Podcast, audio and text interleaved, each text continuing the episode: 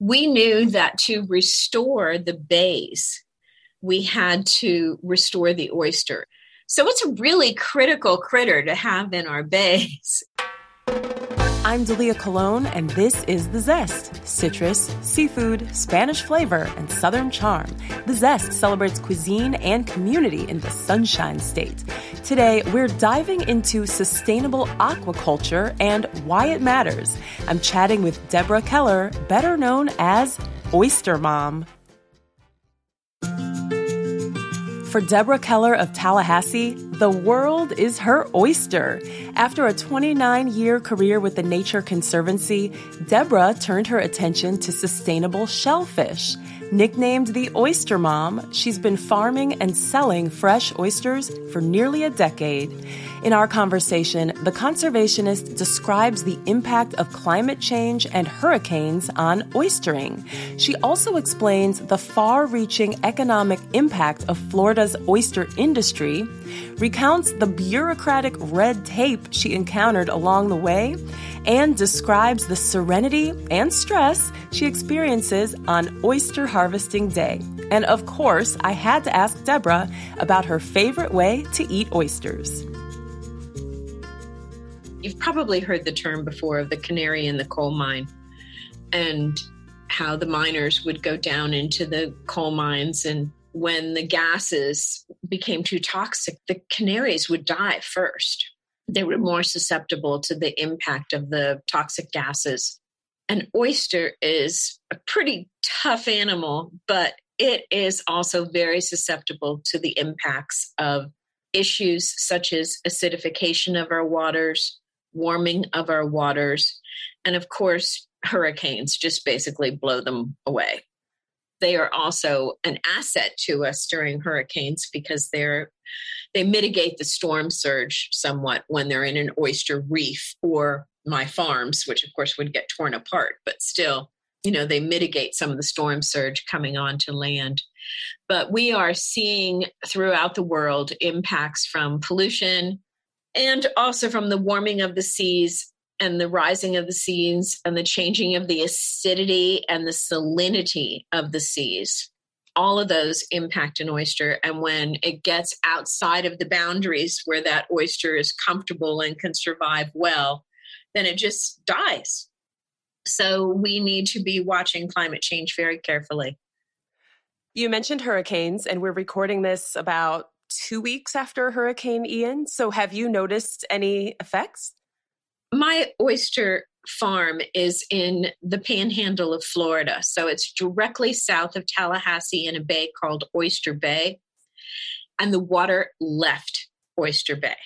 I know the same thing happened up in the Tampa area, but basically, the hurricane, Hurricane Ian, pulled all the water down south into its hurricane swirl and dropped it as rain and dropped it as storm surge in the southern part of the state. And so our oysters were on the ground in the mud, just kind of laying there waiting for the water to come back in. We could not get out to them to see it, but we could, you know, go down to the bay and see that all the water was out of the bay. So that's how it impacted us. That's how this one impacted us. I've been oystering for eight, almost nine years now. I've had numerous tropical storms. I've had numerous hurricanes come even directly over my farm. We typically do not see the mortality for about a week or 10 days after the hurricane hits. It rattles them around quite a bit in the cages that we grow them in. You know, if there's a lot of rainfall, it can change the salinity significantly, and that could stress the oysters so it could be incredibly hot. There's all these stressors that come in with a hurricane that could cause increased mortality of our crop. Wow. I didn't think about it affecting, first of all, Tallahassee, because I'm down here in Tampa. And I didn't think about it affecting seafood. Everyone talks about the effects of a hurricane on agriculture and, and cattle, but this is your livelihood. So that really gives me pause. You mentioned that you've been oystering for eight or nine years. What were you doing before that, and how did you get into this? So I've been in environmental protection and conservation since forever, it seems. I was with the Nature Conservancy for 29 years.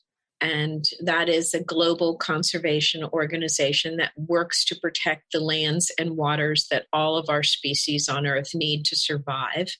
And so I was deeply committed to protecting habitat. And a huge percentage they claim 85% of the wild oyster population in the world has been decimated. It's collapsed. The population has collapsed. And there's a lot of reasons for that. Some of it's over harvesting but a lot of it's pollution change of habitat. We knew that to restore the bays we had to restore the oyster. It's like the keystone species for the bays. It clarifies the water. It's a filter feeder, so it purifies the water, allows more sunshine to get into the bay. It creates a nursery habitat for other species. So it's a really critical critter to have in our bays. I just thought, wow, this is something we need to do. The Nature Conservancy was very focused on doing oyster reef restoration. So basically, putting oysters back into the water on reefs to create that natural habitat. But around the world for centuries, people have been doing oyster aquaculture. And we did not have it in Florida. and so I thought, well, you know, we could wait for grants and public funding and special donors and everybody else to help us do reef restoration. Or we could get permits and have people basically start their own businesses being oyster farmers. And all of the intricacies that go into the seafood, particularly the shellfish aquaculture industry, which includes not just the farmer, but the boat salesman, the boat repairman, the equipment provider, the distribution guy, the marketer, the website creator, everybody that goes into oyster aquaculture gets a job, gets an income, hopefully, if things go well. And we are putting millions and millions of oysters back into the water with essentially other people's money. And so it seemed like a great idea to me. The Tallahassee Community College started a course on oyster aquaculture and asked me to be a part of the first class. And we got into that class and realized we needed a lot of permits to do in water column oyster aquaculture. We needed permits from state agencies, the Department of Environmental Protection, the Division of Aquaculture, Department of Agriculture, but we also needed federal permits from the National Marine Fisheries and the Army Corps of Engineers. And we needed permission from the Coast Guard, and we needed to have our farms surveyed and navigational lights put up there and put the farms on the marine charts so a boater would not go into them. So, all of this had to happen and I had a little bit of experience in doing that kind of stuff because of my work with the Nature Conservancy and had some connections. So that was my major role the first year, literally harassing people in agencies to get our permit pushed through so we could put it before the governor and cabinet in Florida, get it approved, and be able to put oysters in the water in oyster aquaculture systems and designated areas that had navigational lights and were on the navigational charts. So it was a very, very long, tedious, bureaucratic process, but got it done with incredible help from the Florida Division of Aquaculture, which was also new to this whole thing, but very interested in reviving the oyster industry and getting people raising and selling oysters. So that's how I got involved. It was like, I want to put oysters back in the water. I want to do it quickly. I want to revive this industry. Thousands of people used to survive on the oyster industry out there tonging oysters in Florida, and it just collapsed completely and around it collapsed all the other infrastructure that was available for it. So I wanted to see that revived and um, train new people to get into oyster aquaculture. And that's been my motivator, I guess. Amazing. As you say this, I'm picturing you wearing a cape. You're like the oyster hero, but you are called the oyster mom. So, how did you earn the nickname Oyster Mom? Well, part of it was because of all that work I did to get the permits. And, you know, I was the first person to put oysters on my own lease, you know, here in, in Wakulla County in Oyster Bay. but I wanted to train other people to do it too. I'm a woman, I'm old, I'm a mother, and I was very excited about getting oyster aquaculture going in the state of Florida. And there is something maternal about protecting a yeah. species. So I, I well, would... and I have now eight people that have come and started on my lease and then became their own oyster farmers on their own lease, raising their own oysters with their own company, marketing on their own, being successful on their own. So part of my business plan, you might call it, was to generate competition, you know, get more people into it. And and that's been incredibly rewarding.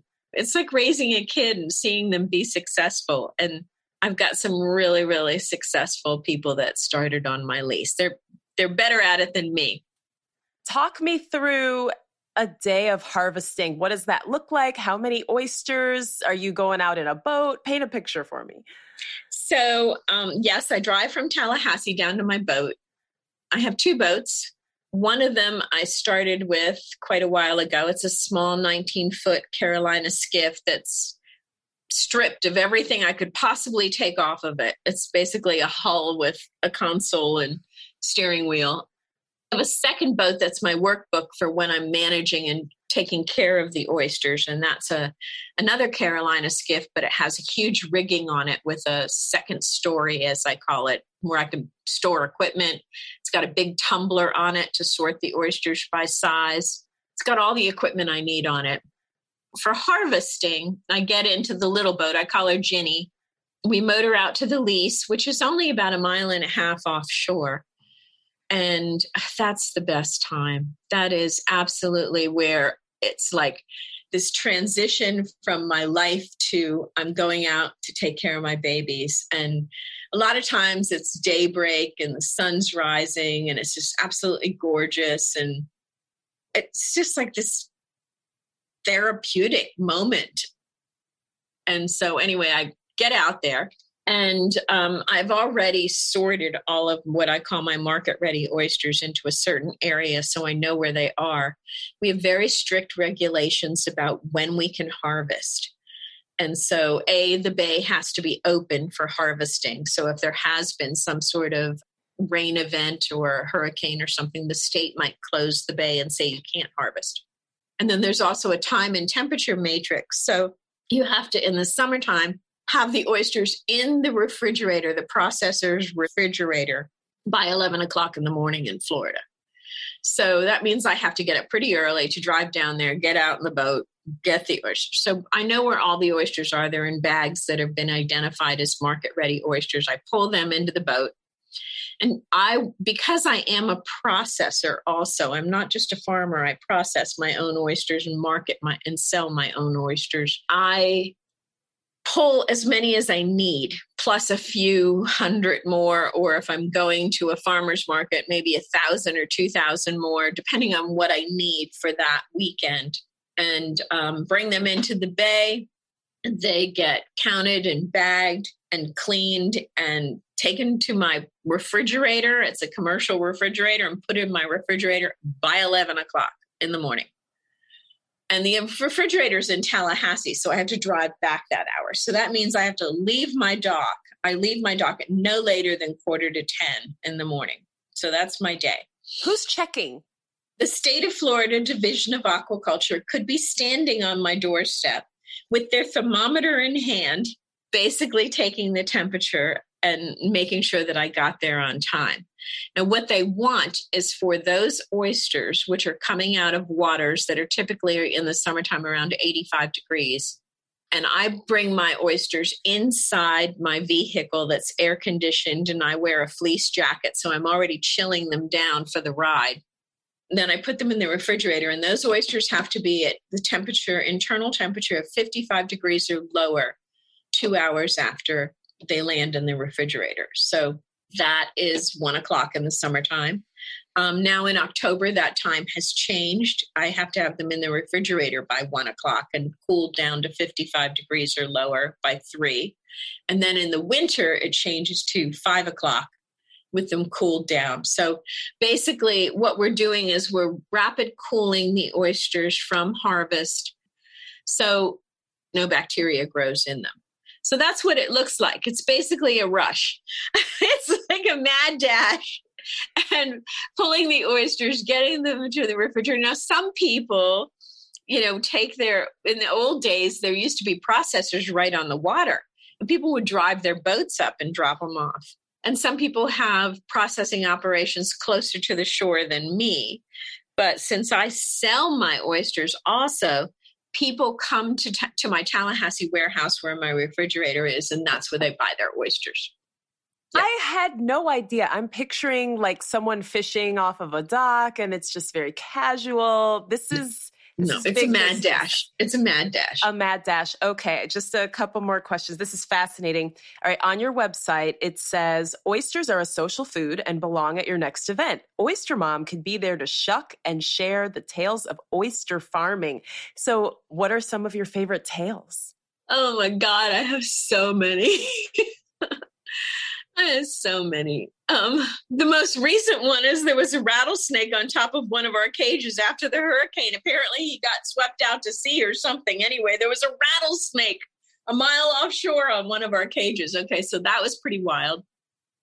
One of the first people that helped me oystering was blind.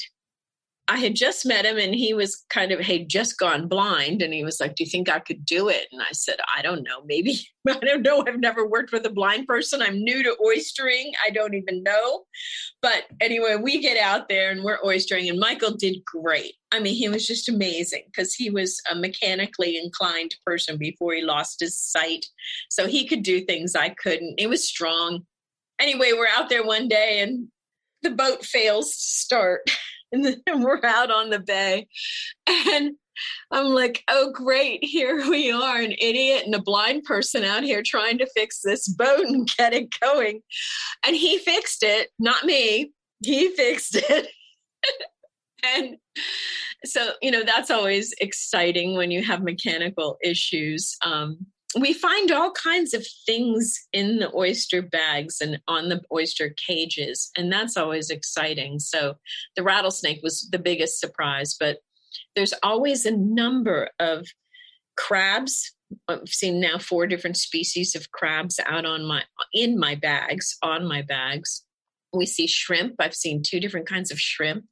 We see tons of fish um, sheephead, catfish, trout.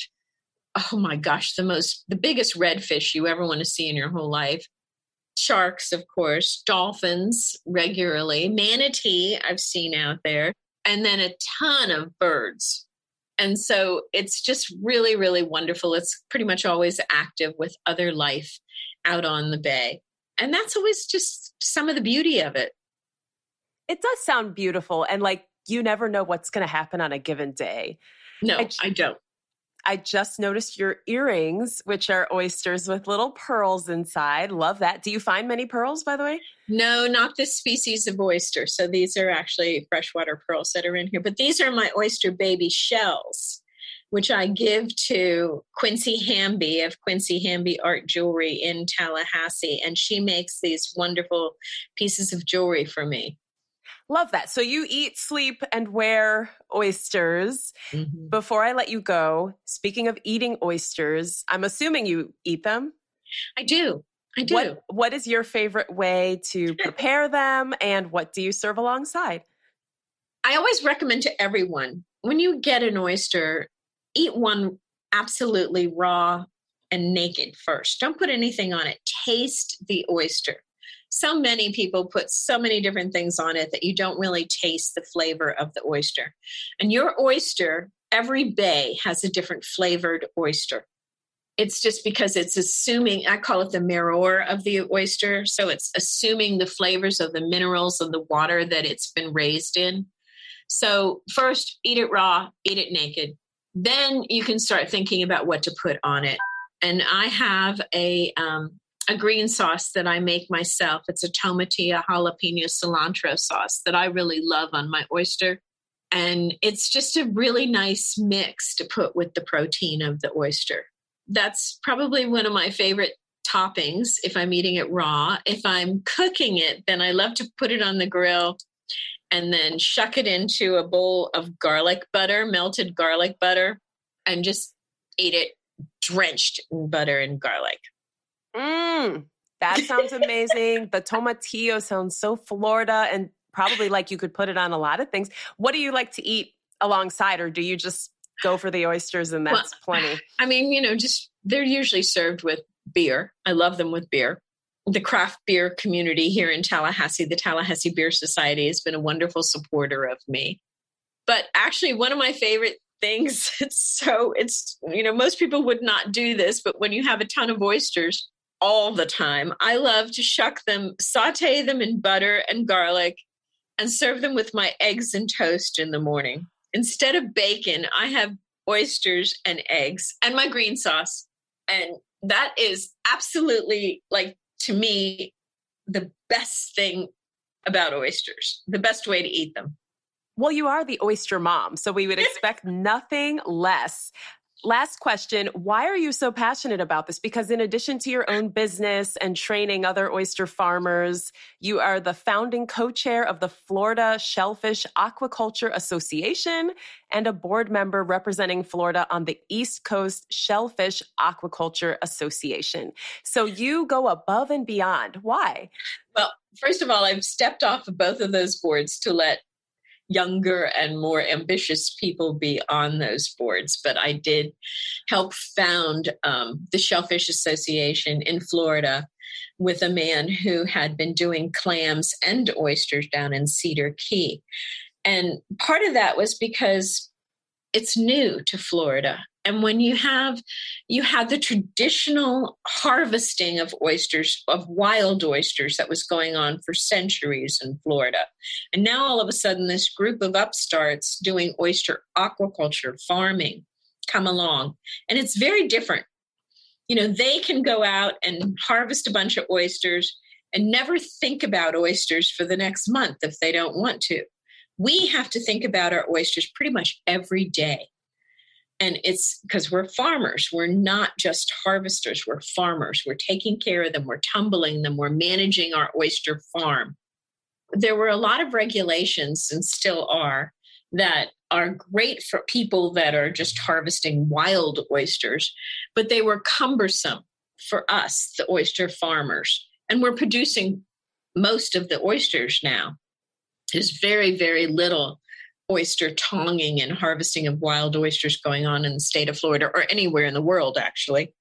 The whole Shellfish Association is to basically get representation for aquaculture farmers. And that was a big deal. And the East Coast Shellfish Association has been around much, much longer because they've been doing oyster aquaculture up in Canada and all the way down from Maine all the way down the coast of the United States for a long time. So they had a lot more experience in what works well and what doesn't. And every state has different set of regulations, but there's also some federal regulations that the East Coast Shellfish Association really helps us make sure that we have the right policies and protections for the consumer in place. Well, we appreciate everything you do. Thank you for thinking about oysters all the time when the rest of us just think about it when we have a craving. Is there anything else you want us to know about oysters? I want you to think about this animal as something that is really essential to our ecosystems. So, not only is it a fabulous social food to eat and enjoy, but it's really important that we have these animals in our waters, in our bays and to continue to support the industry, the oyster, the farmed oyster. We don't feed them anything, you know, they're just eating what's out there. It's basically benefiting the habitat. They're ecosystem engineers helping the environment be cleaned up and improved. And so think about them as a product that you can eat sustainably and that a lot of people are pouring a lot of thought and hard work and money into making that oyster come back into our bays and our environment, and then also providing them for you on your table or your next event. Well, thanks, mom. Isn't that what moms do? if you really think about it, they think about everything all the time the field trip permission slip and the laundry and the groceries. Yeah. And then it looks like it was so easy. You make it look easy, but I know it isn't. So thank you so much, and I appreciate your time today. Well, thank you, and take care. Have an oyster tonight. Oyster mom Deborah Keller is a conservationist based in Tallahassee. She shared her recipe for green tomatillo sauce, which she says goes great with oysters. You can find it on our website, thezestpodcast.com. I'm Dalia Colon. I produce The Zest with Andrew Lucas. We get help from Chandler Balcom, Hannah Abdel Majid, John Vargas, and Mark Hayes. The Zest is a production of WUSF Public Media, copyright 2022.